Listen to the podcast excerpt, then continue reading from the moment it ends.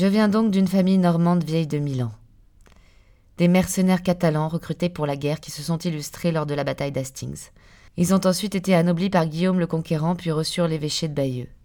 Des mains du roi. Mais nous avons tout perdu pendant la Révolution française. Sauf la tête. Nous sommes nobles et pauvres. Ma maman, elle, est l'héritière d'une grande famille romaine exilée dans les montagnes du Piémont après s'être rebellée contre le pape. C'était pendant la guerre des Guelphes et Ghiblins, soi-disant. Mes grands-parents maternels, émigrés d'Italie en France, ont fait fortune dans le pétrole. Ça veut dire que je suis aussi à l'aise avec les gens de la haute qu'avec les terreux. Je suis habituée à l'apogée puis à la décadence, au revers de fortune. C'est écrit dans mon sang.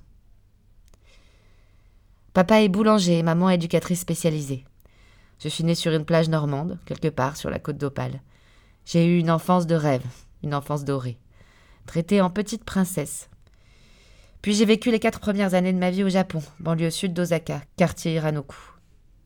C'était royal. Mon père travaillait là, dans la boulangerie française de luxe. C'était le kiff ultime. Il y avait de l'amour et du fric. Une fois majeure, j'ai intégré une grande école parisienne. Maintenant, je porte l'uniforme et je vends de la drogue. Ouais. Je suis devenue militaire par tradition. Il faut dire que grand-papa, paix à son âme, a reçu la Légion d'honneur. Ancien combattant de la deuxième D B, héros de la guerre, géologue, puis directeur national de la recherche pétrolière française, c'est lui qui a découvert la plupart des gisements dans les années cinquante, soixante, soixante-dix. Dans le désert algérien notamment. Ma mère a donc grandi au Maghreb, Alger, Rabat. Grand-maman, Toubiba, comme l'appelaient les Sahraouis, était infirmière militaire. Mes grands-parents se sont rencontrés dans une oasis. À Beni Abès, je crois. Alors bien sûr, à la fin de mes études, moi aussi j'ai voulu briller pour la gloire de la France. Quelle idée. Je voulais protéger et servir le peuple. J'ai foiré Saint-Cyr de peu parce que je nage comme une enclume. Je me suis chopé un quatre sur vingt en natation et ai échoué à quelques places près. Mais rien à faire. Je voulais me battre, manier les armes, crapahuter dans la forêt, bosser dans le rance, défendre mon pays, être une matahari du vingt et unième siècle. Quelle conne. J'ai même eu un entretien à la D G S E, traduire des documents de contre-espionnage économique du japonais au français. J'aurais mieux fait de choisir autre chose, plutôt que de venir me poster là, sous les drapeaux, comme une andouille. Enfin, je me suis donc intégrée à la société, bon gré mal gré, ni heureuse ni malheureuse, collant à l'image cliché que l'on pouvait projeter sur moi, de ce que l'on voulait que je sois. Petite fille sage, étudiante subversive mais brillante, dix-sept au bac en philo, avec juste ce qu'il faut de provoque et de décence. J'étais une jeune fille de bonne famille, une nana respectée, chic et rebelle, fantaisiste mais carrée. J'aime beaucoup les auteurs de la Beat Generation, d'ailleurs. Eux, ils avaient du taf, le sexe libre et des acides de la madone. De quoi être béat, en effet. Nous, on a le sida, le R S A et des prods de merde. On est la shit génération. On colle bien à l'époque merdique et au temps qui court.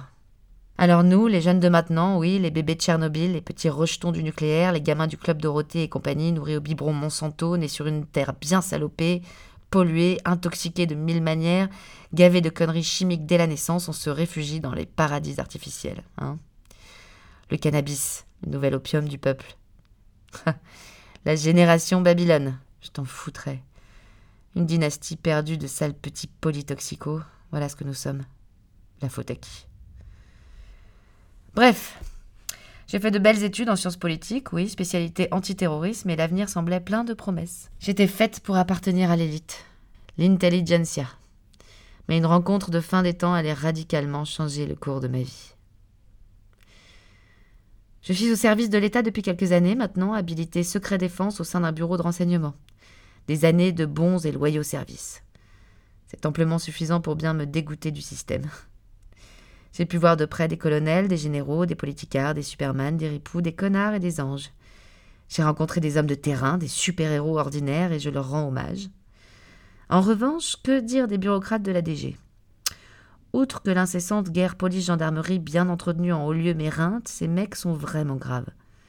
Le pouvoir, ça rend psycho. Mes supérieurs m'apprécient pour la qualité de mon travail. Bien que le capitaine m'ait menacé une fois ou deux des arrêts pour mon impertinence, sans déconner, je suis un bon élément. On m'appelle lieutenante, et j'occupe le poste d'analyste politique et rédactrice au bureau de la lutte antiterro. Mes scribouilles sur l'état de la menace éco-terroriste et ultra-gauche en France atterrissent sur le bureau du chef des armées tous les mercredis, avant le conseil des ministres. Mais les keufs et moi, ça colle pas. Mes idéaux en ont pris un méchant coup. Je suis désenchantée, perdue, une pauvre gosse made in Babylone. Va falloir changer de cap, rapidos. Alors là, Marco et moi, on se lance dans le trafic de Kaamelott à plein régime, histoire d'avoir les moyens d'une belle reconversion professionnelle, pas vrai ?